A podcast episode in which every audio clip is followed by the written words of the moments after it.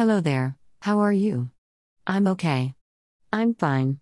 Don't ask questions you don't want answers to. I could complain, but no one would listen anyway. They are for the most part lies, a quick line to cover the pain and shame inside. Or, you get that feeling down deep where you just can't take anymore, the tears are endless, your heart has fallen right out on the floor, and the dog grabbed it for a chew toy, knowing a hug would only make it worse, which is okay because there is no one to hug me anyway.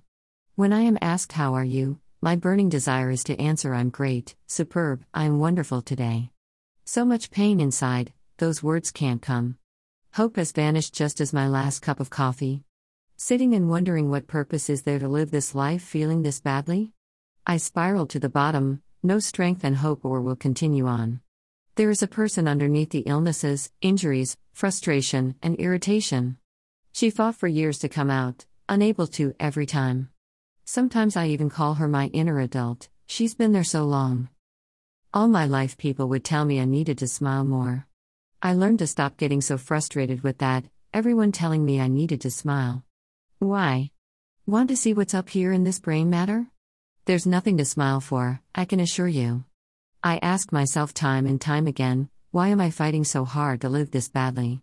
When will things go right for me? Why am I living in hell? I ask myself a million times why am I fighting so hard to live this badly? It was placed on my heart. You don't, this is not the life I died to give you. He gently held my hand and said, You are doing it all wrong. I'll do my part and you stick to yours, kiddo. Then he took this walk with me, transforming me, healing me, and showing me how much peace I can have living as a child of God. To search myself to the core, it's a painful journey I don't care to make, but it's a necessary evil. It's the only way I have to become clean, I have to deal with it sometime, and it's a journey I am taking with the Holy Spirit guiding me. Now is the chance to face the demons with the Holy Spirit deep inside, filling me with abundant strength, courage, and power. I threw my hands up, the tears fell, and I felt the wash cycle start. The wash cycle cleansing away the mess I held onto for so long. It's God's Holy Spirit cleansing away the infection, removing the toxins out of my soul, healing all wounds. All of these things that told me I will never be any better, which kept the self esteem gone, all had to go. God showed me I need to stop this thinking immediately. It is comforting in the process, peace falls over like a silky sheet. Hope starts to roll in. Tears of uncomfortableness come more, letting it all out, washing away all that doesn't need to reside inside any longer. It is definitely a process, the changing of behavior, thinking, and believing, nor is it an easy process, but it is definitely a needed process.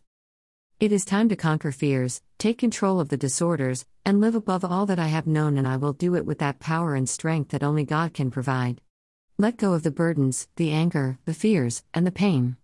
God will get me through, step by step, each day of my life.